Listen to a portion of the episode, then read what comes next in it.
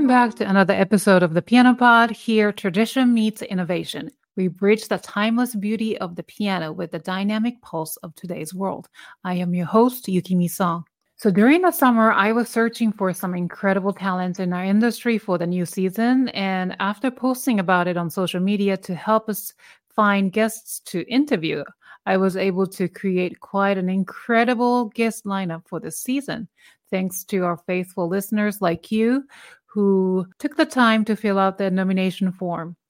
Well, one of my dear colleagues and good friends, a classical pianist and educator, and a web designer for fellow musicians, Pokey Huang, also took his time to fill out the guest nomination form for the show, and today's guest was nominated by him. A huge shout out to Pokey. Thank you. Hope you are listening. By the way, the guest nomination form is still up on our website. I will list a link in the description as well, but I would love to invite exceptionally talented artists and educators and entrepreneurs who are pioneers in our industry for captivating interviews. Whether you are recommending someone or it's a self nomination, we sincerely welcome insights into why they or you would be an ideal fit for the show. No story is too small, and every individual's voice is valuable. So get in touch with us by filling out the form. Look for the link in the show notes. Let me finally introduce today's guest. She is here to dive deep into a super timely topic classical musicians and entrepreneurship. We will also be exploring her program, the Fearless Artist Mastermind. Michelle Lynne is an artist who enjoys a wide and varied career, whether on stage performing, delighting audiences across Europe, speaking at events, or giving lectures on entrepreneurship. Michelle is a Canadian pianist and singer entrepreneur and a lecturer of entrepreneurship. She co founded the Fearless Artist Mastermind, a professional development program that guides clients to cultivate their careers and achieve financial stability. Her zone of genius is getting to the root of the real problems and asking hard questions in a kind way. Michelle is full of enthusiasm and optimism and believes that artists deserve to earn a good income and should never be their own ceilings. She holds positions as lecturer for music entrepreneurship at Conservatorium uh, Maastricht and Codarts University for the Arts in Rotterdam. She graduated from University of Montreal with a master's and artist diploma in piano performance. Before starting this episode with Michelle Lynne, I want to welcome all our first timers to the Piano Pod. I'm a classical pianist and educator from New York City. Whether you're diving deep into a piano career, working professionally in the classical music scene, or simply have a passion for piano tunes, this podcast is your backstage pass to the fascinating piano world. I also want to welcome back and thank you for amazing TPP fans and faithful listeners for tuning in today. Please rate and review the show on your favorite podcasting platform because every rating review will help people find my show. So, dear TPP fans and listeners, I can't wait to interview Michelle to discuss practical topics like how we make a decent living as musicians and learn what the Fearless Artist Mastermind is all about. Stick with me till the end of our conversation, as it will lead to a more reflective discussion on how we trained classical musicians should keep our industry relevant and thriving in today's rapidly changing world. So, here we go, dear friends. Please enjoy the show. You are listening to the Piano Pod, where we talk to the brightest minds in the industry about how they are bringing the piano into the 21st century. Welcome, Michelle, to the Piano Pod. I thank know you. are yeah, thank you for being here. I know you're originally from Canada, but you're currently you live in in the Netherlands, right? That's correct. Yeah, what's like living in Europe? It's, I'm sure it's nice to be able to travel around, you know, to different countries on the, the on the same continent by train. Yeah, living in Europe is a blast. I always say that when I grew up in Grand Prairie, Alberta, I had to drive five hours to get to the next city. And here, if I go anywhere within five hours, I'm either in Amsterdam or Paris or Brussels or Cologne or Italy or it's it's wild, and I, I really love it.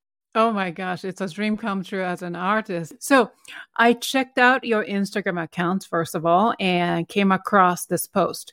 being a musician is not only about being good at your instrument. It comes with a whole set of complicated situations that can arise and that maybe the people around you won't understand, which can make you feel alone and isolated.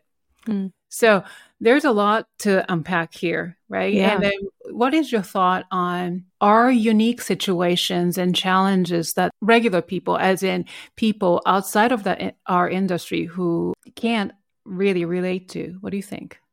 As creatives, we are a special breed of person, you know. And a lot of people who do the nine to fives, as you're saying, just maybe won't understand our lifestyle. That, uh, you know, if we have performances, it requires an enormous amount of unpaid preparation. Um, we do this because we are passionate. We do it because we love it. There also is a lot of uh, fear that may come in that we're dealing with on a daily basis that people don't know about. And so when they ask uncomfortable questions, sometimes out of curiosity, oh, what do you do all day? Well, that can be a very triggering question for someone who's trying to figure out what to do all day in order to build a career. Or, you know, people say, oh, how do you pay your bills? And maybe you had a lower income month because you're freelancing. And so people who maybe have a perfectly healthy intention of just getting to know you can un- unintentionally push all your buttons. And I think that's what I found early on when I was starting out, trying to build my career, trying to figure out what life could look like if I had made the right decision, not pursuing a doctorate in the University of Montreal, where I did my master's degree. Um, I chose to come to Europe instead. And, and then there, it just comes with a lot of questions. I mean, we're doing our best to figure it out as we go. And that's why I really believe in the importance of community and finding other creatives to surround yourself with because they understand what we're dealing with. They're not going to ask you, do you really sit at the piano all day or how are you going to make a living or, you know, and, and then you can actually talk about uh, obstacles that you're facing and, and find solutions together. Yeah. And I also checked out your website for the, you know, Fearless Artist Mastermind, which you co-founded with your colleague. And it says, we help ambitious musicians earn more money and build a career they love. I love it. So so straightforward. earn more money. Yes. EMM. I wanted to scream because because it's yeah. like really such a simple thing, but mystery for many musicians. And then, as you said, you know, our lifestyle, like prepping time is not being paid. I feel like sometimes just by sitting in front of the uh, piano or computer to create something, not getting paid, I feel like although I'm working hard, I feel so lazy because I am not earning money. Mm, interesting. You, you yeah. Mm-hmm. Yeah, yeah, yeah, yeah. So debunking the stereotype of musician, you know, musician being poor or musician's life is so yes. important. And also not just debunking the stereotype, but I think our mindset, I think that's more important toward our lifestyle, but also toward money. Mm. So, yeah, I love that you're saying this. I, I teach entrepreneurship at um, at a university here, and I tell them almost every class we are not starving artists, we are thriving artists. And you're going to learn to look for opportunities. You're going to be fearless. That's our, you know, our, our brand name, of course, but it means you put yourself out there without worrying about what people might think or how they're going to judge you. And you look for the opportunities and you pursue them and you pick up the phone. You don't wait for the phone to ring. And by doing that, by default, you will earn more money. So when we say mm. we're going to help you earn more money, what we're really saying is we're going to help unlock the fear that you have and how you have been your own ceiling and how you have told yourself you're not good enough and how you haven't tried to even reach out to that person because you're scared that they're going to reject you. And we're going to coach you through that mindset, as you just said. And then once you get there and you start to believe that what you have is so valuable, you need to go out into the world and share it. Then you you are the one seeking out people that you can work with. And of course, when you have a good fee and you set your prices, then money comes, right? It's not necessarily about the money, but we want to create a sustainable way for artists to live because without the money, you can't pay your rent. So, you know, it's not that it's about the money thing, but it's just that we want to be able to continue to make good music and good art.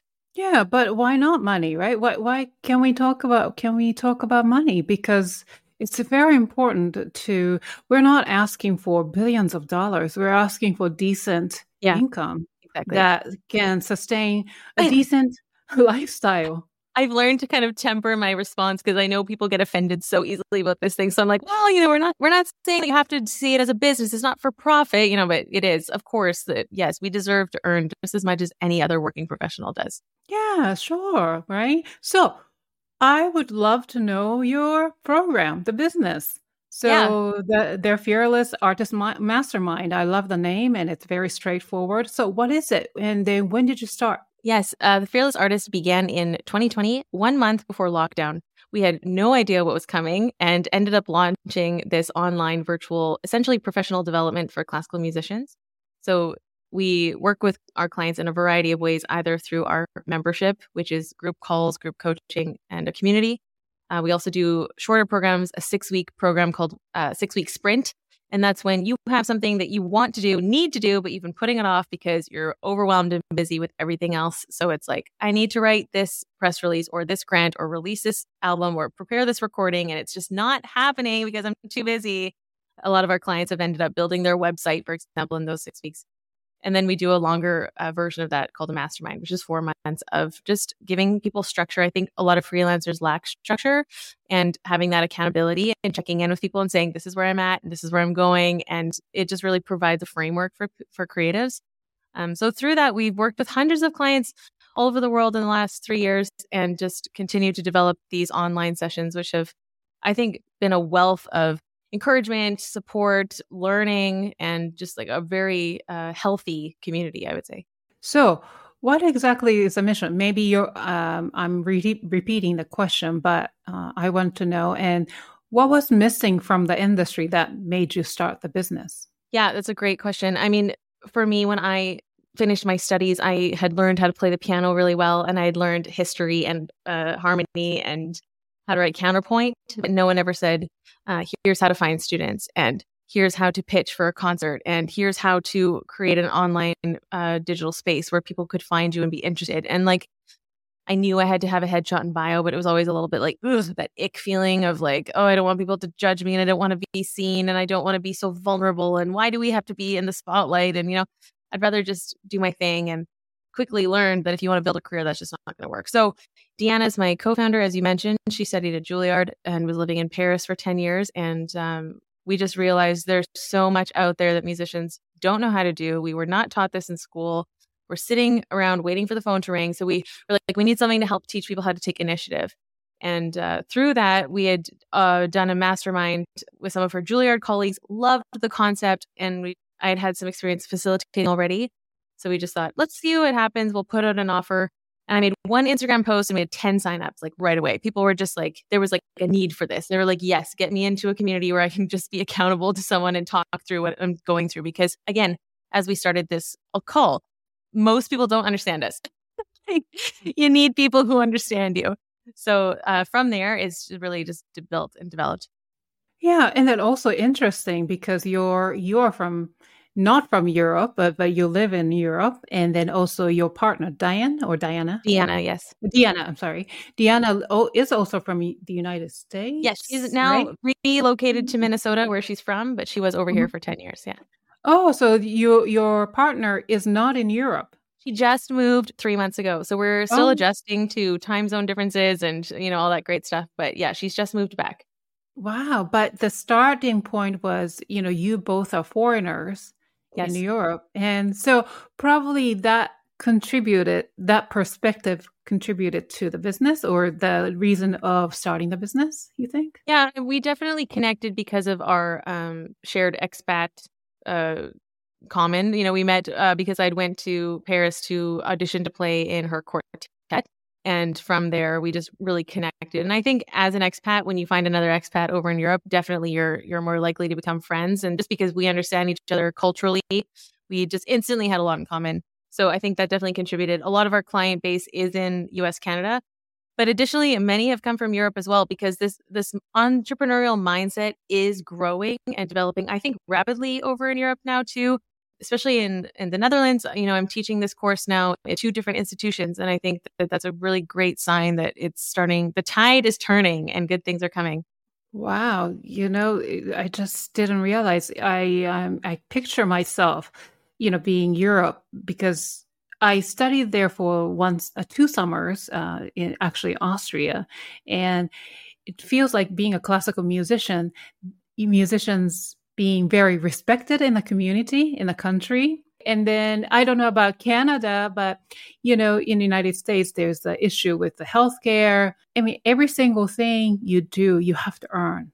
It's mm. not the government isn't. Oh, there's a, a grant and everything, but it's very difficult to get right. And so, but in in my imagination, in my impression was that it, in Europe, it's so much easier to live as a classical musician or freelance musicians. Yeah. Right. But yeah, depending on where you live, I know in France mm-hmm. they have um, an, a program for artists where as long as you show that you have a certain amount of, they call them cachets, uh, so gigs uh, per year, you apply for this program and you show that you have work.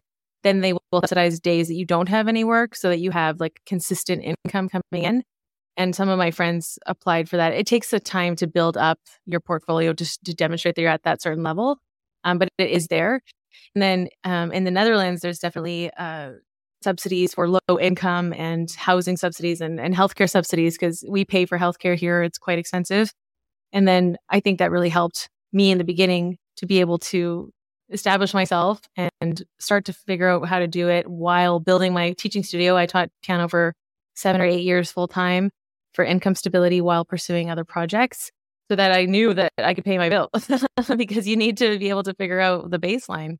Right, right, right. But so that's why I was surprised because with all these, you know, uh, support that you you were able to receive from the government, but still, then people are now more asking for the lifestyle of entrepreneurship. Like uh, they want to learn in Europe too. So yeah, I mean, I think it's it's about creating opportunities that fulfill you, intrinsic satisfaction, right? So, uh, I mean, a lot of people are looking for that fulfilling career. And I think that's why we chose art in the first place, because you have a passion and you want to connect to something deeper. So, um, yeah, I can't speak for every country because I only have experience with the Netherlands and France, but um, I think definitely it would be uh, more doable here than um, maybe in the States, how your situation is there. Let's talk about your business itself. You told me about the six weeks and also other group sessions as well. So, can you tell us, walk us through in details? So, do you also have solo coaching as well? Or yes, we do have one-on-one coaching. Um, I have uh, a few clients on one-on-one, and I really love that because then we can go really deep and say, you know, what is it that you're going after? Really get clear on goals. Look at any possible opportunities that you have, and how to. I think you know, time management is one thing, but energy management is a whole other ball game when you're at a certain level of of success um, because then the opportunities are coming in and you have to start to make decisions. Am I going to say yes to everything because I'm used to saying yes to everything because I really needed the money? Or am I going to start to say no to things that don't interest me as much in order to make space that I can say yes? You know, and then there's a certain level of risk involved in that. So I think that's where coaching can be really helpful because you have someone on the outside giving you perspective and also just helping you clarify what you're actually going after. Um, and then we have our membership, as I mentioned. I think we have uh, 15 members right now currently, and we meet twice a month on a group call and discuss different issues. We usually have a coaching exercise that we walk people through, whether it's setting your next two weeks to look like your ideal two weeks or, uh, you know, what are you struggling with, any discussion that might arise.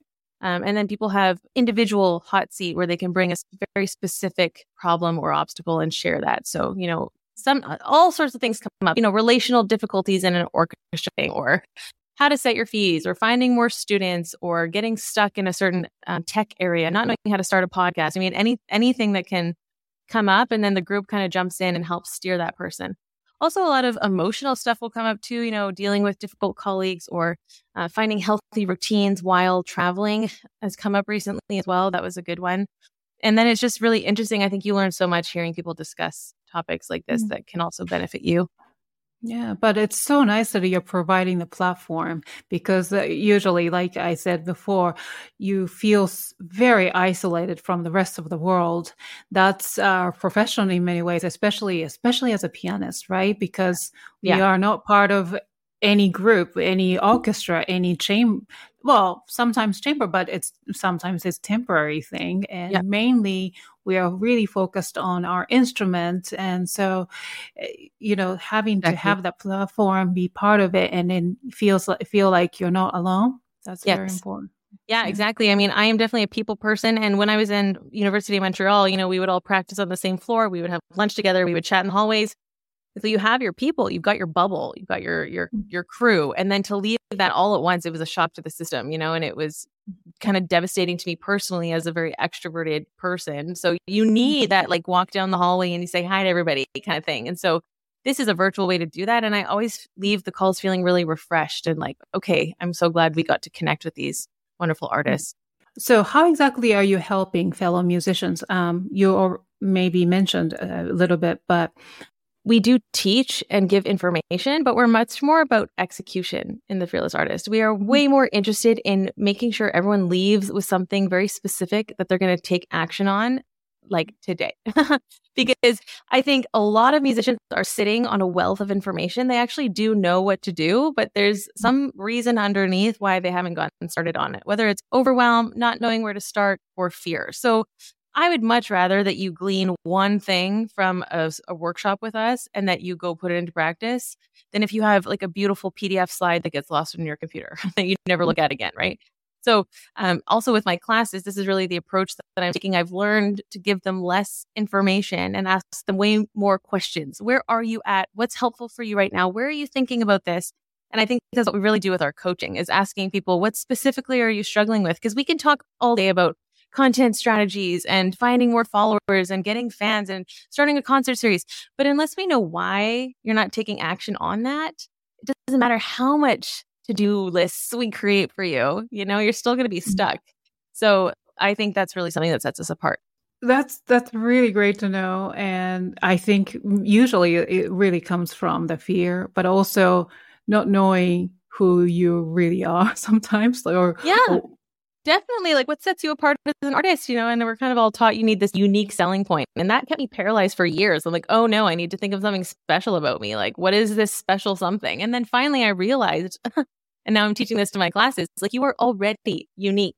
You already have strengths and skills and passions that no one else has. So if you can discover what's already inside of you and then develop it and pursue it and craft it and then combine it with your passion at your instrument, you instantly set yourself apart in the market and you'll discover a wealth of opportunities that fit that role.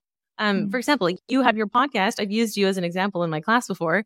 You know, you're a pianist who's a podcaster. Now you're not fighting against 5,000 other pianists. You're differentiating yourself immediately by saying, this is what I do. And this is how many people you've been able to connect with because of your podcast.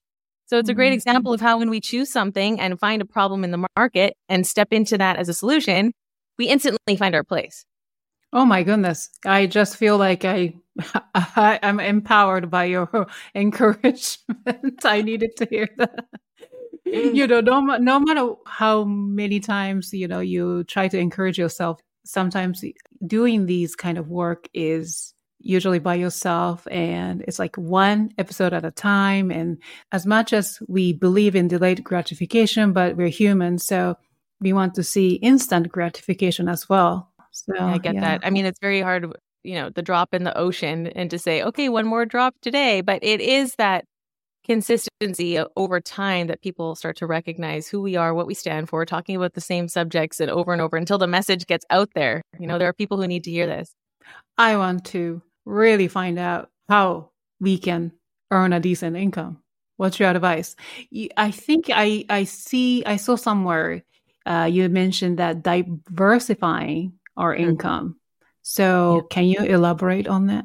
Yeah, it's um something we like to call a portfolio career. So just as when you have an investment portfolio, you're investing in different stocks and different you know gold and and whatever it's the same idea for your income can you think of or create five income streams for yourself and when i first heard this concept it was like whoa like you just instantly you feel mind kind of expand and so at the time all of my income came from you know i was accompanying in a singing studio okay that's a few hours a week then i had a few piano students okay then i had some gigs uh, background gigs and then i had concerts which i separated in my head and then I was, I think I was trying to figure out the fifth one. Like, okay, what else can I do? Oh, then I started teaching singing lessons.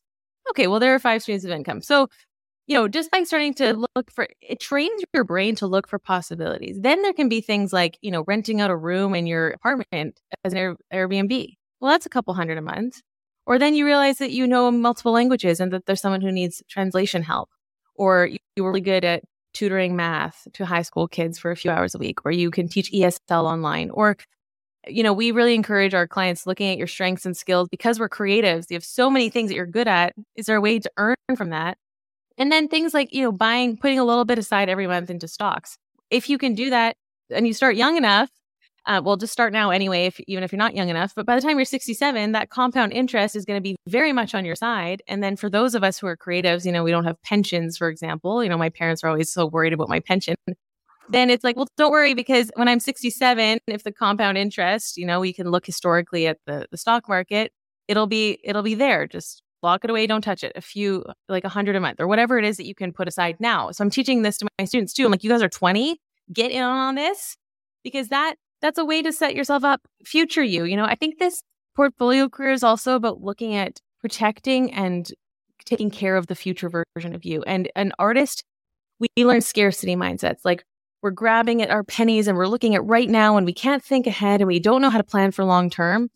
Um, and I think that also comes from a lot of artists who do different programs every year. Well, I'm going to do a master's here, then I'm going to apply to this school. I'm constantly moving around, I'm jumping from teacher to teacher. And so we never learn to really settle and put in roots and grow. And that was also, even after I chose to live in Europe, I was still kind of thinking, well, you know, I don't know how long I'm going to be here. And then it just prevents you from really grounding yourself. So, yeah, all of those things combined, I think. And, and so then, for example, it, when you look at your other strengths and skills, like, you know, I realized quickly leadership was something that I uh, had as well as speaking. So then workshop facilitation, I actually started in a different industry doing a few hours in this and then quickly realized it was something I enjoyed. So then changing it and bringing it into my music world just seemed very natural. And now we have a whole business around it. So giving artists the possibility and permission to look outside of their immediate focus and seeing how money can be coming in, it's like giving four legs to your table, provides stability. And uh, there is no shame in earning money outside of music. And I think it's smart to earn money outside of music. And it has nothing to do with your artistic status. Mm-hmm. Yeah, absolutely. Yeah, yeah, yeah. Now, um, there's like um sort of uh, misconception of the word business, and uh, every time I talk to my colleague, some colleagues, and say, you know, the, they use the word business. Oh, and they they say, oh, I don't do business. I'm an artist. They try to separate, right? So, but then I said to them, the word business is it's just a simple financial transaction, you provide certain service, whether that is a teaching or performing, and then in return, you get paid for. That's a business transaction. So I'm not saying, I'm not trying to sound like a snake oil businessman here, but you know what I mean? So that's uh, actually the start, I think, to demystify or debunking that sort of mindset. Yeah, you said mm-hmm. at the beginning, like getting rid of these uh, mindsets that don't help us. I mean, I think the um, the connotation behind that is that if you think about art as a business, then you're taking away from just doing art because it's something that the world needs and it's human and it's about connection and all of those things are still true and we would like to continue being being able to do them. So therefore, it would be nice if we could pay our rent and live. so I mean, it's kind of nice to just have both in mind. And I think it doesn't have anything to do with your intention over why you're practicing. And we are still practicing very long, unpaid hours. So, you know, there you go. You are also teaching this entrepreneurship at university currently in, uh, yeah, in two conservatories in the Netherlands. Yes finally, I wish I learned this when I was in graduate school because nobody taught me about how the real life is does look like as an yeah. artist, right? Freelance. Do you teach throughout the semester? I don't know if, if the semester terminology semester makes sense to you in Europe, but yeah, our um the two conservatories have the curriculum set up differently. So one of them just has 16 lessons, and we just kind of go weekly through a curriculum that we've created uh, with seven pillars. The pillars include things like marketing, setting your fees, negotiating freelance basics, uh, IP, copyright, which is, you know, maybe you don't touch on so much for classical musicians, but we also have pop and jazz students that are being taught. Um, and then we have a mindset pillar, which is, of course, extremely important. And then, you know, kind of the entrepreneurship mindset. Like, how do you start thinking like this? How do you start being someone who's training yourself to think in opportunities and not just say everything that's going to go wrong? Oh, that's very impressive. And so there is a sort of lectures, but also there are some practical exercises that you provide throughout the semester. Yeah. I mean, as I shared about the coaching, I really take the same approach with teaching the students. So we have uh, assignments that they need to do, but kind of in the class, I'm talking to them, I'm asking questions, we're having discussions, and I'm also learning from them, you know, hearing from how things are on their end. And if they are where they are at in their mindset. And I'm finding very happily that a lot of them are further ahead than our generation was. So they are like, well, yeah, of course a musician has to be an entrepreneur. Like, of course we need to think about how we're going to earn a living. And and we're like, okay, awesome. Keep that. oh, that's that's great. Yeah. So what's the reaction from students by taking your class? I just finished yesterday an intense two weeks uh, basic course, it's called, and it just finished on a really high positive note. I was just buzzing when I left because at the beginning they're maybe unsure, but what I really love to do is I have a whole list of what I call limiting beliefs. And I'm like, you might be thinking dot, dot, dot. I don't have time for this. I need to practice. I'll figure this out when I'm done school. I'm not a business person. I'm a musician.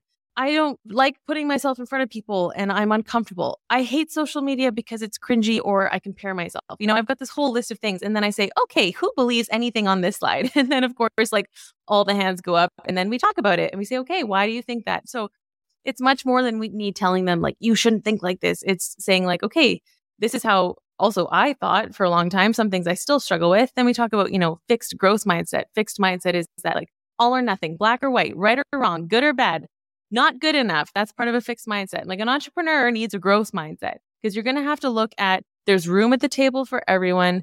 I don't need to get a piece of this pie. I'm going to bake my own pie and I'm going to find place in the market that suits my skills and strengths. And so then when I start kind of giving them these mindset shifts, you can see their eyes light up. And then we talk about their individual strengths and skills. What are you good at? What interests you? We bring up the concept of ikigai, uh, fulfillment of purpose.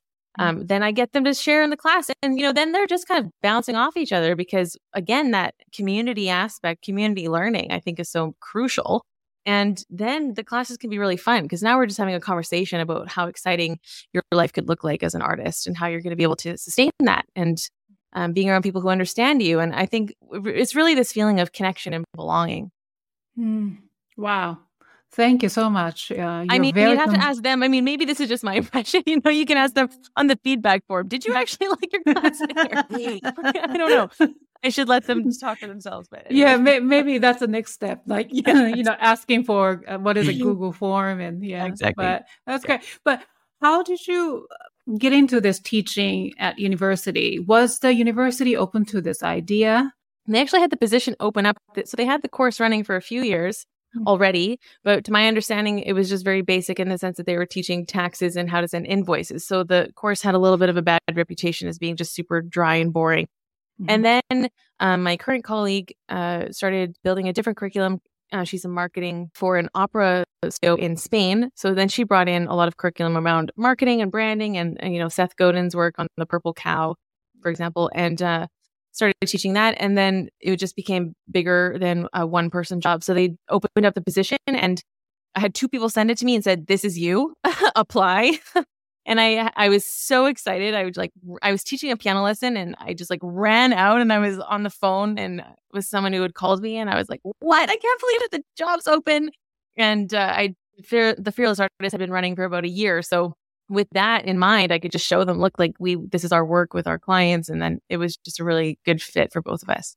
Wow, that's amazing. Yeah. I, I would love to sign up for your uh, unit class. Can, yeah. We used to teach exclusively online and then I could just let you sit in on the teams, on the teams call. Yeah. I, I mean, I would love that. And then I hear that there are some classes or course open up at you know higher education here, like um, music institutions, like I don't know Juilliard or I don't know about MSM about entrepreneurship or yeah music business. I yeah. actually um, was just on uh, Chris's podcast, Honesty Pill. Maybe you know him. He's in LA. And I saw he was giving a guest lecture at Juilliard in their entrepreneurship class. So I know that there's something going on there. Wow. Yeah. Yeah. I think it's time. But also, having to have this internet access to, uh, especially Instagram, Facebook, that sort of thing, allowing us to be more independent, right? Uh, you don't have to have an agent to represent you. You can be your own agency and re- yeah, yeah. Yourself. Actually, you might be familiar with Bernhard Kerres. He's um, over here in Vienna, but he has an entire his business is called Be Your Own Manager, and he's got great courses for musicians. Um, he actually taught the class uh, that I teach at now too. Done a workshop for us, and he's really talking about how to differentiate yourself as an artist and pursuing what you love and building a career that you love. And he's got a great book, and it outlines everything that you should be taking care of on the business music. So I really recommend that.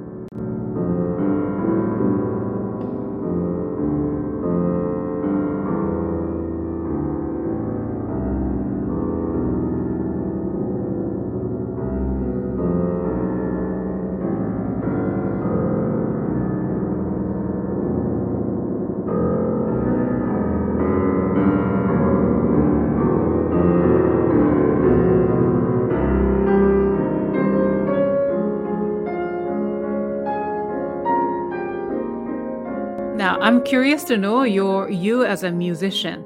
Um, you're not only a classical pianist, but also a singer too. And I watched the videos playing traditional piano repertoire, you know, like Mendelssohn and uh, other pieces. But also, I've listened to your original songs on Spotify. So, did you grow up in a musical family? Yes, definitely. I did. They would not say that I did, but I did. Um, my dad uh, played drums in a country band for ten years, and my mom started me at the piano when I was four, and my dad and I were always singing. Um, so music was always on in the home. And I, I grew up like I can sing every lyric to every country song in the 90s. Um, and then just years and years of doing music festivals and performances and recitals. And I had a great teacher that started me, very encouraging, wonderful. And then she handed me off to someone who was more advanced, who who pushed me and, and got me going into this, you know, more intense version of piano playing that we both know. And uh, yeah, from there it just continued. But I also took singing lessons, classical singing until I was 14. But I remember when I was young, I told my mom I wanted to be a country singer when I grew up. So it's always been in me to be this, you know, kind of other genre singer. And so it's coming out now. Oh, that's sweet. It's uh, the, I like the contrast between the classical music and the, the, country songs. But country music, as in, I don't know if is it a country music that I'm thinking of? Oh, like I... typical North, like American country music. Totally, yeah. Oh yeah. Wow. Oh, yeah. yeah. Okay. I mean, no, I'm, I'm writing songs that are more in like a contemporary pop style, I would say. But just knowing that that was my upbringing, it's just fun to think back now. Yeah, that is very interesting. But somehow you know, you're not really separating your identity like that. You're trying to merge everything together because that's who you are, no? As yeah, well, artist. that's actually like a recent discovery because I think in the past I have tried to hide like, oh, my singing side. I've just kind of pushed it to the side, or it's like this other thing that I do. And now I'm learning much more like, if we're going to talk about what makes you stand out, you know, it's not every pianist who can also sing and play. So that's something that uh, that's an individual thing, and I love to do. So I'm learning to embrace it. I'm learning to embrace, even though it's a different genre and you have all of these limiting beliefs about what would people think, you know, if she's doing pop songs. So I've learned to kind of let go of all of that and just be like, you know what, this is giving me a lot of joy and I want to pursue this as well. Yeah, coming against a lot of mindset things or or just hang up get stuck on, you know. But in the end, I'm yeah, I'm learning to let go of all that.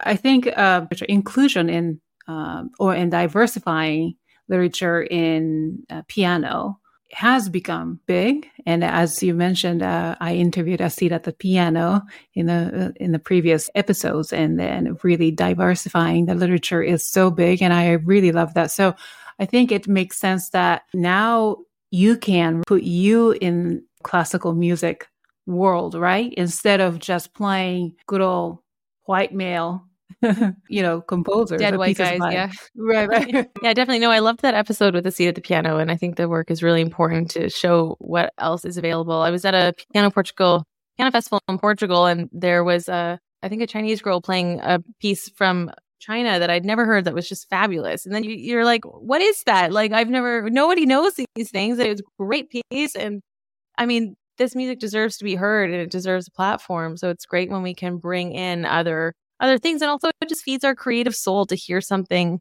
outside the box, as you're saying. If we're going to learn how to think like that, then we also need to listen to as many different styles as we can. You know, that's something my vocal coach really encourages me to do. He'll make me listen to all sorts of stuff just to kind of fill your tank and to give you new ideas and new sounds and new impressions. So we're not always in the same vein. And I think that will enrich our classical interpretations. What do you offer as a performing artist? Like, do you just play solo piano pieces or do you also sometimes do your country singing during the concert, uh, especially in Europe? I'm very curious to know. What I can really offer audiences is I really like to talk to the audience. I like to be in connection with them. Um, I'm playing for candlelight concerts now, and uh, that's a, a, space where I can take time between the pieces and really share some thoughts or stories or about the music or something funny that happened to me, or and just to kind of engage the audience that way and get them maybe to laugh or to listen in a different way.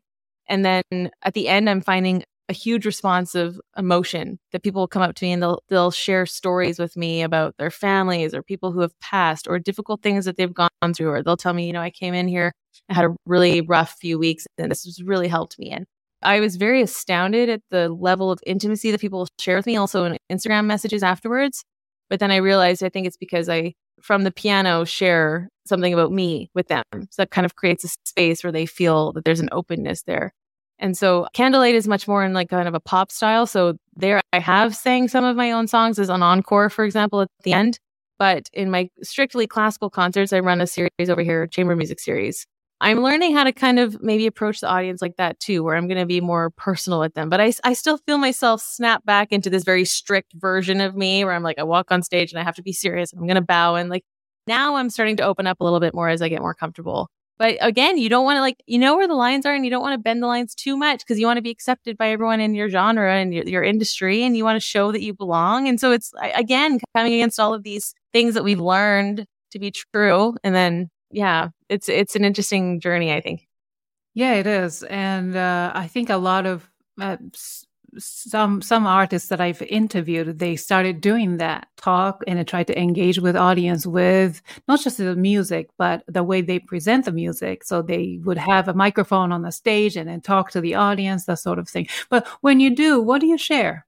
Do you talk about the piece you're about to play, or is it more thematic, or?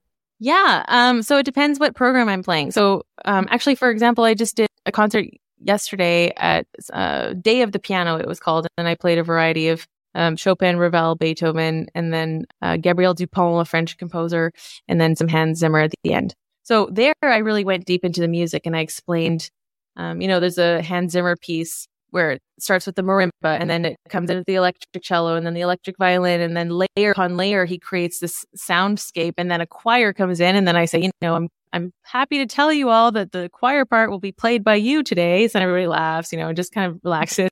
They don't sing, but and then and then I play this piece for them. And so I've kind of explained to them, I think it's like teaching the audience how to actively listen, is what I would say. So then with the, you know, the Ravel, I played Pavane pour une infante défunte, and I explained mm-hmm. the you know the layers of sound that he's using as well as the colors and i related that to uh, an impressionist palette of color that you visually see. Well, now you're about to listen to that. So listen for how the sounds are different. And then I talked about how my hand has to touch the keys in a different way to create different sounds. And I just kind of went more deep because it was supposed to be more of a detailed explanation concert. It was like an outreach uh, event. Um, but if I'm playing like a candlelight show, you know, I do Coldplay for them a lot. So then I just share about the lyrics or about the story behind the song or, or why Fix You. Chris Martin wrote that when Gwyneth Paltrow's uh, dad died, and that was his way to support her. So I share that, mm-hmm. and then I mm. read some of the lyrics, and then the audience is like, oh, we get why. I think if you can tell the audience why about the music, they instantly have this deeper connection to it. And then, mm. you know, the one story that I love to tell is when I play a Ludovico Einaudi program. And uh, I once had a, a, a man come up to me at the end and he said, there are two pieces in the world that make me cry. And one of them is this piece by Einaudi. Do you know it? And I was like, yeah, I know it. I can play it for you. And I said, why does it make you cry? And he said, well, I'm dreaming of the day that I will walk my daughter down the aisle to this piece. I said, Oh, that's so beautiful. Congratulations. When's the big day? He said, Oh, she's 12. I thought that was so funny. And now I've told that story, I don't know, 50 times. So I'm just thinking if this poor guy ever knew, like, you have to be very careful what you tell me now because I might tell the stage. so I don't know, just anything to make the audience kind of laugh. And then that's what they remember. You know, they'll say, Oh, I love that piece about the dad and the daughter. And what was it again? And I'm going to go home and listen to it. And then you're just seeing how when we can connect on a human level, the music just makes much more sense and they get it. music comes alive, right? Yeah. I know. I know. Yeah. So you mentioned uh Coldplay. Coldplay, So yeah. yeah, do you do you do piano arrangement of that? Yeah, so I have an entire program for Coldplay that we do. I think they do them in the States as well, but in Candlelight, so uh, Candlelight is a concert series and they put thousands of candles surrounding you on stage Mhm. and they book these insanely beautiful venues. And so I have eight different programs for them that I play, and one of them is Coldplay. Wow, and that's your arrangement? Uh, I found a bunch of the scores that were printed, and then I just Uh-huh. kind of go with my inspiration as I'm Oh, feeling. wow. You know, so I'm like, I need more octaves here. I need more bass, so I just Right, right, right, right. out the- yeah. So yeah, Oh wow, that is cool. Yeah, I need to think about that kind of uh, piano transcriptions too. Yeah, people uh, can relate to you better that way. Yeah, Mhm. even my students are playing more pop song, but in a nice arrangement, nice, Yes. nice piano transcriptions. Yeah. yeah. So I guess you could say it's like classically arranged Coldplay is what I'm playing for these concerts, and uh, and it just goes really well. It's in a very aesthetic, atmospheric, kind of emotional setting. So Hey there, TPP family. The Piano Pod is now into our fourth season, and it's all thanks to you. Since 2020, you've been with my journey with the TPP, exploring this burning question How do we make classical music resonate with today's audience in fresh and captivating ways? Four years in, and the journey has been nothing short of magical. The Piano Pod isn't just a podcast, it's a movement, a space where pianists, composers, and educators brainstorm, debate, and reimagine classical music's place in our fast paced world. We're together on a mission to ensure classical music doesn't just survive, but thrives in our modern age. But here's the thing to keep bringing you these insightful bi weekly episodes, I need your help. Every bit of support goes into the podcast essentials, from hosting to high quality recording tech and the countless hours behind the scenes. So, do you want to be part of this journey? Click the PayPal link in the show notes or head to thepianopod.com to donate. And as a token of appreciation, I will personally mail you the Piano Pod's snazzy logo sticker. So hit the subscribe button, spread the word, and let's continue our mission and journey as classical musicians. Now let's continue with the show. You released several solo on Spotify. I found them. And then one was Empty Promises, and one is Let Me Heal, and I'm Here. So, can we talk about that a little bit? What are those songs? So, your th- these are original songs, right? Yeah, definitely. So most of us went through a terrible time in 2020 and mine was especially difficult personally. So music was just it was the only way that I was knowing how to kind of process what I was going through and releasing all of the emotion grief inside. So I I sat down at the piano and I just my writing process is finding some chords and maybe singing a melody over it. The words usually come later and then I hit, you know, voice record on my phone and I'll get a little segment and then I'll forget about it for like 5 months and then I'll get something else and I'll piece it together and and then I met a producer and I always knew that I wanted to kind of release songs but I was, you know, stuck in a lot of fear and perfectionism. Um but I met my producer and he's like, "Show me your stuff. Like what do you have?" And so I I gave him a few pieces and he's like, "Oh, this is great. We can work with this." And then he, he kind of just put his magic touch on things and then we worked together in the studio and and then I learned, you know, I have a great vocal coach. I learned how to record, and it was like a whole new world for me. This other side, you know, it's like you're a musician your entire life and you actually know nothing about what it takes to record and distribute a single. So I had to learn that whole side, which is what we teach to like, you know, the pop students. So now I'm trying to teach the class as well in case they ever want to like release their own music. And uh, I've released uh, four songs. I have one coming out this Friday. It's the last single. And then I'm going to be recording a few piano pieces to add to kind of make my first album a compilation of my two genres. Like, here's the classical and pop version of me, and I don't have to choose because we're outside of the box artists. We're not Mhm. we're not stuck anymore. But t- tell me about the song that the new the newest one that's coming up this Friday. yeah, I'm so excited about this one. It's called In the In Between. And it's that season of your life where you've you've made it out of the valley and the worst is over, but you still don't know where you're going and you don't have any answers yet, but you're okay. Um, and you have a lot of trust, but you just really wish that you could know for sure. but it's just kind of about accepting that it's not there yet. I think there's like, you know, maybe it's the American culture of like everything's great, put a smile on, you're gonna be fine. You know, you fall over and it's like, are you okay? Um, and I heard, you know, the Russian equivalent of when you fall over, somebody says, are you hurt? Right. Mm-hmm. But we're all just mm-hmm. like, you're fine. You're fine. You're not bleeding. You're fine. And so I had people telling me that, you know, you're fine. Don't worry about it. You're going to get through this. And it's like, no, I'm not fine. And I need someone to like, I need to be okay and saying, this is where I am. And I'm going to be really honest. And I'm not going to pretend that I'm not bleeding. and so then uh, in, in between is just saying, like, I don't have the answers. And I, people say, what are you going to do? Where are you going to move? Where are you going to go? What you, what's happening? I'm like, I don't know. I don't know. like, I'm doing my best. That's what I can tell you and I'm I'm doing my best to to steward everything that I've been given and to take good opportunities and to manage myself well. But I know that I have faults and I know I have weaknesses, and I'm just going to accept myself in this weakness and process and who I am today. So I think the the song has a lot of self acceptance themes in it as well, and um, letting go of this. I have to keep this perfect image up all the time. It's like no, I don't. I can't. Wow. It would thank, it'll break me. Thank you for really being so open about it because nobody wants to talk about that. You know, people think that that's a negative thing to say. You know, they say that I should be more open. So when I started speaking about like the reality that, or something that I went through and I overcome, and then people really reject it, right? Because it's a connotation of negativity, but it's not. I overcome. So I'm, uh, here we go. It's positive, but people are uncomfortable with vulnerability, I think, because nobody wants everybody like to have a mask and just pretend, you know, everything's great. How are you? I'm great, you know. And and I'm not saying you need to tell a stranger on the street your deepest trauma, but I am saying that sometimes to ourselves we can lie and pretend like you're fine. And then then there's a disconnect inside. And as I've learned to grow as an artist and learn to, you know, treat my inner artist with respect and kindness, which is part of overcoming perfectionism. You have to learn how to let go of that inner critic that we hear constantly. And okay, if I'm going to learn to love myself and to speak with gentleness and self compassion and kindness and all of that stuff, then I guess I better get to know who that person is and why have I been so mean and and is what's actually going on inside. And it's like, oh, she's really hurt and she needs to express herself at the piano. So like that's what I did, and then we recorded it, and now it's out in the world. And the first four songs of me, it was very vulnerable to release them. You just kind of like, you do this, you're like, you're pushing it out in the world and you just like, don't look. I don't want to hear it. Don't tell me what you think. I, I don't want to know.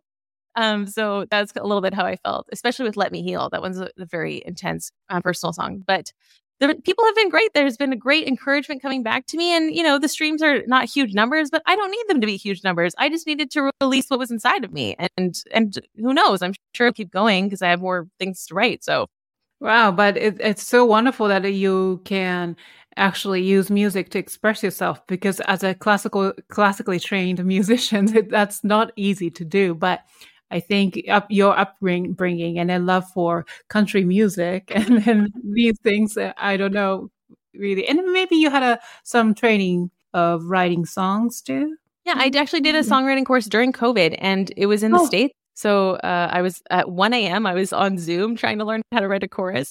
but that was another really fun adventure. And that's what we were talking about with, you know, helping artists discover their full potential. It's like, well, look at your mm-hmm. other interests and and learn and educate yourself on that because you're right. Your classical training was probably very limiting in the fact that you don't even know how to improvise. like right. we we don't even want to sit down and play if we don't have the score. And mm-hmm. we, you've practiced four to six hours a day for how many years and you won't play unless you have it memorized? Like, I'm sorry. Something is very wrong in how we've taught people to approach the instrument. And there should be way more freedom in it. Absolutely. So I interviewed these people, uh, experts in that too. So oh, great! Yeah, I, yeah, yeah, I will listen to that episode happily. yes, it's a theory called music learning theory, and then they're really changing the way we teach students, um, not just uh, notes on a score, but to think of it like a learning language. You don't oh. start oh. out by learning letters, right? As That's a toddler, so they, yeah. they, yeah, they started speaking first, right? So the same thing, same goes with music. It should be taught that way. So I completely yeah. agree. That sounds wonderful. So speaking of music education, so you are an educator. So I want to ask a few questions about that. So how has the music education evolved over the past decade, and what are the most significant change you've observed? Well, I, I saw that question in, in your in preparation, and I thought how it's changed would be a shift towards embracing entrepreneurship. I think the fact that there's even courses being starting to be offered is a huge shift, and I would say that is in the last decade. Because when I was in school, I don't remember hearing anything about it. in Europe, I had, you know, a girl from Spain yesterday. She said, We have nothing like this in Spain. So I don't think it's everywhere, but, you know, I think it's varying per institution. And as it's becoming more talked about, also our work at the Fearless Artist is about getting visible and just sharing the message. People are like, oh, yeah, we do need to talk about this. And why did I not learn anything about this in school? So I think that's a great shift. Uh, embracing, you know, people like motivational speakers have helped me so much with the entrepreneurial mindset. Following people like Gary Vee, who talks about how to create opportunities, how to create income, looking, all of that stuff relates to us as creatives um, and and other creative influencers. Uh, there's an artist that I follow. I think her name is Josie Lewis Art Art, and she shows how she's creating and also selling. And then I don't. It's just like a really beautiful, clear way of this is how I earn a living doing what I love. And when somebody breaks it down for you and gives you an example of what it could look like, it gives you a lot of ideas and it brings clarity and vision. And I think that's how I've really inspired myself is by looking at other people who are achieving a level of success and saying, okay, like they're doing it. There's a way to do it. Like, let's find the way. How relevant is classical training in today's diverse musical landscape? I think our classical education is the foundation. I think it's so crucial to have our harmonic understanding, our technical understanding. I mean, we we have a facility, we have an ability, we have so much about my training I did not recognize how good it was until I got older and I saw people who hadn't had, you know, I did the Royal Conservatory of Music in Canada. And I know mm-hmm. your guest um, from A Seat at the Piano also mentioned RCM. And, you know, mm-hmm. I had like ear training exams and I had sight reading exams. And sight reading is one of my biggest assets now. So I think it's due to RCM. And because I had this kind of rigorous upbringing, now I can play anything. You put anything in front of me, I can play it. Like I've played for churches, I've played for con like pop concerts, I've played background gigs. Like I can, you know, I can do it. And I there's a lot of pianists who maybe didn't have that training who then don't have that skill. And so I think, yeah, the more and more I've valued that upbringing. And then you can translate to any genre, right? Because like I just saw an ad this morning for uh, this guy, you know, those stupid ads we get on YouTube about simply piano or whatever. And he's like, if you have one hour this week, you can learn a hundred songs because you only need four chords. And I'm like, you know what? He's right. you only, you can learn a hundred songs but like okay fine you know? So yeah. i'm i'm much happier that i started classical and then i can like have more added to my plate than if i started limited with four chords and then I, now i'm trying to learn scales or something. Yeah absolutely yes thank you i that's exactly what i wanted to hear. So how can educators prepare students for this rapidly changing musical world? Even musical world changes you know very quickly. Yeah i think the first thing is staying relevant and staying informed, talking to other people. How are you teaching this concept? What's your tech setup? Uh, what's going on with this new platform, software, app? I mean, tech tech is changing so fast, um, and especially with COVID, like we all kind of learned way more about video and audio editing. I mean, I had very very little skills. I still don't have very many, but I have more than I used to. the fact that we all started recording and posting or playing online or doing a live stream concert, which I did from my living room, that was a Vancouver series. That was a cool day. An educator needs to have a flexible mindset, an open mindset, willing to continue learning the latest editions of the books that are coming out, willing to keep up with the rapid change in technology. And TikTok is a huge deal. For a mm. lot of independent artists, they are able to get visibility and break through the market. They don't need a label. And so many people are like, oh, TikTok, I would never download that app. It's like, okay, but like, there's so much opportunity here that you just dismiss because maybe a mm. lack of understanding or, or I don't know. So I think it's important that we just try and stay aware of what's going on out there and staying in know. Now we have to go into a little bit more deep conversation. So I want to ask more philosophical questions. So it's the vision of the classical music industry. So let's start with this. So we touched a little bit of pandemic impact. So what did the pandemic teach us, us as in classical musicians? Um, do you think it was there any big shift in our industry? Was it a long term change? And is it about the way we reach out to the audience, or maybe is it about classical musicians' perspectives on our career? I mean, you know, we had nearly three years to think about, meditate on these thoughts, right? And then, or mm are there is there any new emerging genres you know mixed with classical music due to those times or any or maybe our mindset toward this traditional image or perception of being a classical music music has changed but what would be the biggest change that you feel i think one of the positive things of covid was bringing people together in an online in an online sense and the tech that changed so rapidly. I mean, that people were now being able to give online lessons, for example. So, you know, Zoom sound is is obviously not great, but there were a lot of new platforms that emerged, external microphones being used, or like new ways to reach um, teacher student. And many university professors were teaching now exclusively. So I don't know. It in that sense, it kind of provides more possibilities. You know, less travel time less commute time wasted. My entrepreneurship class was taught exclusively online for an entire year. And that just meant that um, once the pandemic was over, I could be traveling and still teach my class. So, in a sense, there was a lot of possibilities there. I also had something where I started doing online concerts, which I had never done before. And only after the pandemic did I realize I could be playing for a lot of people in Canada online who want to hear me. And I could have done that way before lockdown, but I never thought to put an offer together like that because I didn't have this closed door of you can't leave your house. so, you know, I like to share with my grandma. She was in a care home and I felt very far from her, obviously. And then as soon as lockdown happened, I realized we can FaceTime and I can play for her over FaceTime. Well, why was I not doing that the entire time that I've been living in Holland and she's been in the care home? But that just like wasn't even a thought because we didn't limitation brings direction. When doors close, you are forced to say, what is now possible? And I found that there were kind of two mindsets among people, classical musicians that I was talking to. One is like everyone's panicking, like the sky is falling, it's going to be over. We're never going to have concerts again. Like I did hear people say this. Will we ever return to the concert hall? You know, I mean, I thought that was a pretty bold statement, but I, I also didn't have any certainty over what was happening. So who knows, right? And then things are being dealt with very differently in the Netherlands compared to France. And so there was so much uncertainty about how things are being dealt with. And we went into lockdown for, you know, we'd go in for three weeks, then we'd come out. I could play a concert for 30 people. We had to be sitting one seat in between every single person. So we'd have like a full theater with 30 people in it. Then we'd go into lockdown again, everything canceled. You know, it was just like this back and forth. I mean, so I think a flexible mindset, being open to change, being willing to adapt uh, are all like really things that helped people get through that. And then with the, the one side was saying everything's over and then the other, other side was saying okay what's possible now? And so for us we were focusing on the fearless artist. I started doing online concerts. I think i did 40 of them.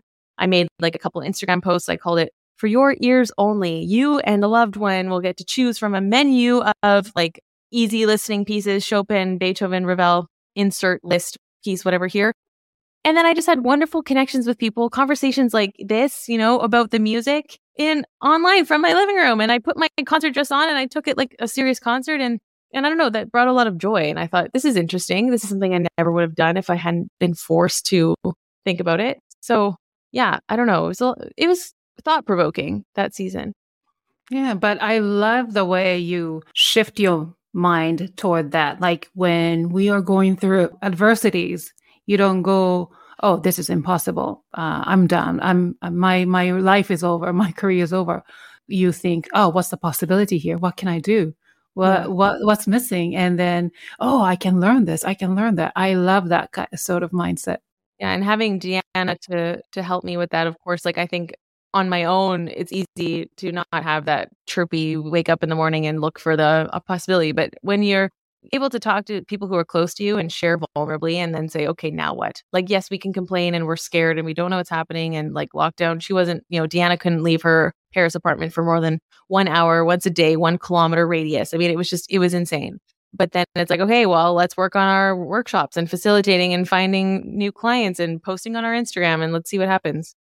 What's your thought on keeping classical music relevant? And you already mentioned, but you know, this industry thriving in this fast-paced society. You know, I struggled as a piano teacher, uh, living in New York City and teaching young children to start with back in 2006 or seven, and I was in, I was quite shocked of you know their especially parents their knowledge of music what it, what it takes to learn music so I want to know. You mean, I, you mean I, limited knowledge, right? Just to clarify. lim- yeah, Yeah. exactly. Yeah. They So no, they treat it like a hobby and it's like a once a week thing and they don't practice in between. Right. And Yeah. to many, many, so many things. I mean, I can talk about this forever, but I feel like as a job as a piano teacher was more than just teaching music. I think of educating so much more and educating the parents to many things. So, what do you think keeping classical music or music education relevant in this industry thriving? I have been thinking recently about adapting to audience needs and making, I think part of our job as performing artists, which we also maybe aren't taught about in school, is to become educators of the music. If you want to have new audiences who have, let's say, zero classical music training, you cannot expect them to come sit through a symphony, which is one hour long, quietly, not move, not cough, not rattle their wrappers, and then come out and have like this profound experience. Like they have no idea what they just listened to. They don't know what to listen to. They don't understand where it came from. They don't understand anything about the composer. Like, okay, they can read the program notes, but that still takes like a highly, you know, there's like a certain level of intelligence or trained person who's going to sit there and have the patience. And, you know, with social media ruining our attention spans, I think that we have to kind of learn to bring the music to the people. And I love this concept of sitting at the piano with a microphone and talking the audience through what you're about to hear and sharing, you know, the story or connecting with them. And then and then they are, as we already said, they're much more willing to listen, but they also know what they're listening to. And the example I like to use is when I go to a museum, I look at these paintings, I'm overwhelmed. I, they're beautiful. I'm highly impressed. I still don't know what I'm looking at. I don't have so much art history education, so I don't know what the symbolism of this color means or what this uh, you know, this vase that they're using represented. So I get the audio tour and I pay the five bucks and I walk around with the with the little receiver in my hand and it explains the painting to me. And then I'm like, wow, this is amazing. So like I think that for our audiences, it is our job to say, this is what you're about to hear and to help them because it's it's on us to teach them. It's not on them. And to also present concerts in maybe a more relaxed setting, you know. And so, candlelight, just coming back to that, that's why I just really love this concept because I think that they are a bridge from another genre concert where people, by the way, if you go to a festival, they're drunk and they're yelling and they're talking and they're listening to the music, but are they really? I mean, you know, to the other extreme of everyone is dead silent like a mouse. So then Candlelight comes in and they're like, we're going to give you the wow factor. You're going to have thousands of candles. It's in this gorgeous cathedral and you're going to listen to an hour of easy listening music that you already know because you already know the band or you know the composer or whatever.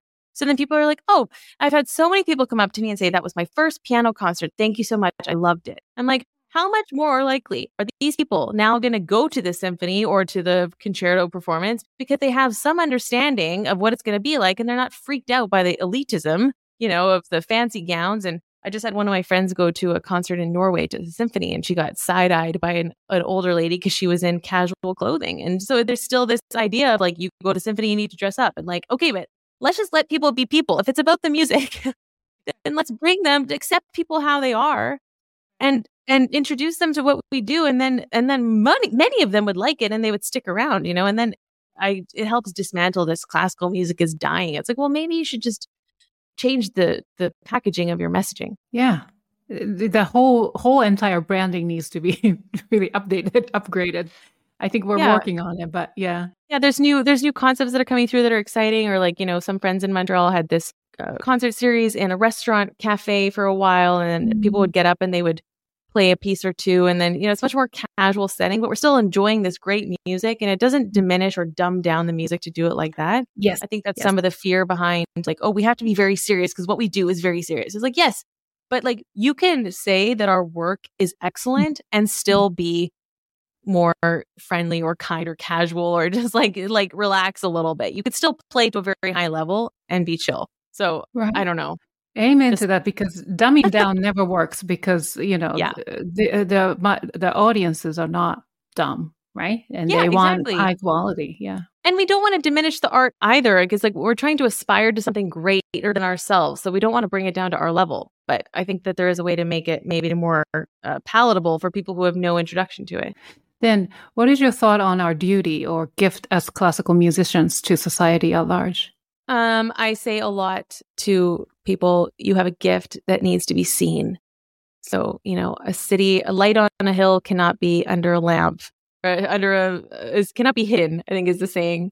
So if you have a light and you have a gift, you maybe also have a, a duty to put it out there.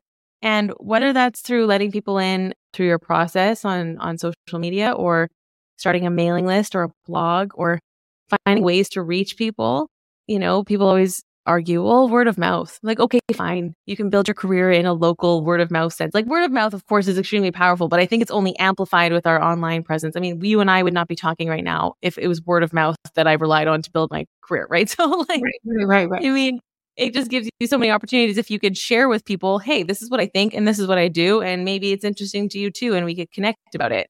Mm-hmm. And so I think that we have a duty to share what we're doing and to find the audiences who need what we have to say. Well, Michelle, we can talk about this forever. I'm really thoroughly enjoying our conversation, but we're coming to an end of our conversation. So I have a few more questions, uh, if that's okay. So, definitely.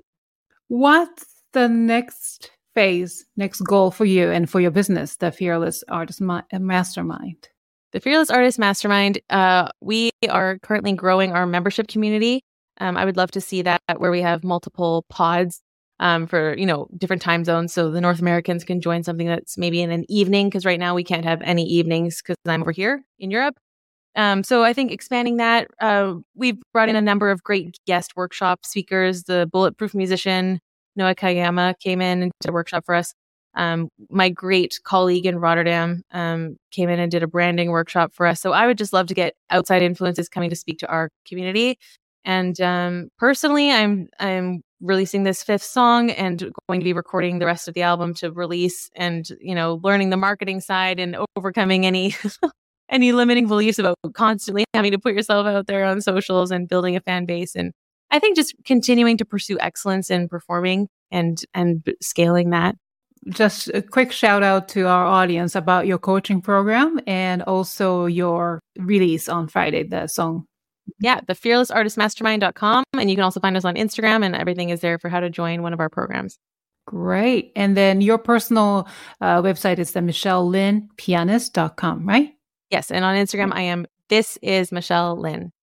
Great. Thank you. So before we, I, I will let you go, we have one more thing to do. It's, uh, it's called the Piano Pod's rapid fire questions, where um, this is part of the show where I get to ask fun questions to each guest. And uh, here's a little twist as silly as these questions may sound, your answers may reveal who you truly are. So, oh. ready or not?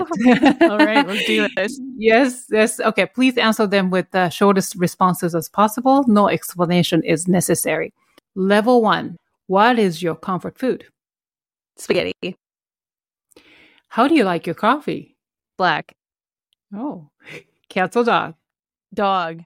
Oh, you have a dog? He's on the couch right now. She is. Oh my goodness! so sweet, so cute. I love her so much. She's my best oh, friend. what is her name? What's her name? Her name's Hannah, and she's a rescue from Cyprus. Oh wow! Really, yeah. Hannah? Oh, how sweet. Okay, so next one: sunrise or sunset? Sunrise. Summer or winter? Summer. Okay. Paper book or ebook? Paper book. Hmm, interesting. Now, level two. level two. What skill have you always wanted to learn but haven't had a chance to? Dancing. Hmm. Oh, wow. What kind of dancing? I don't know. I would just like to be more flexible and like coordinated in general. okay. Sounds good. What is your word or words to live by? Laughter is the best medicine. Ah, that's great. What is the most important quality you look for in other people? Compassion. Hmm. Name three people who inspire you, living or dead. Mel Robbins. I was talking about her this morning. Um, Brene Brown and um, Obama. Which Obama? Uh, Barack or Michelle? Yeah, Barack. Barack. Barack. Okay. I mean, both both of them, obviously, but yeah, yeah. Great. Now, if you could meet your future self, what question would you ask? Did you make it? yes. Good. All right. Name one piece in your current playlist. Oh, um, Mumford and Sons, Little Lion Man. All right, then next level, which is the top tier, level three. What do you believe is the key to a fulfilling life? Did you serve the people that you were supposed to serve? Oh, wow, that's beautiful. Now, last question. Fill in the blank. Music is blank. Healing. Hmm. Wow, I think that's like the first time I ever heard somebody says healing. Mm. Oh, Yeah, out of all the episodes I had. Great. that's great. So this concludes the episode of the Piano Pod. Thank you, Michelle. That was beautifully done. And thank you for joining my show today and sharing your stories and insights and expertise. You can learn more about Michelle and her amazing work through her website at michellelynnepianist.com and her co-running business at the Fear, uh, the Fearless Artist Mastermind.com. And all the Yes. links are listed in the show notes. And thank you to my wonderful audience and fans for tuning in. If you enjoyed today's episode, please rate and review it on your favorite podcast platform. Remember to hit the thumbs up button and subscribe to my channel if you're watching this episode on YouTube. Follow the Piano Pod on social media to get the latest piano news via Facebook, Twitter, Instagram, and LinkedIn. I will see you for the next episode of the Piano Pod. Thank you, Michelle. Bye, everyone. Bye.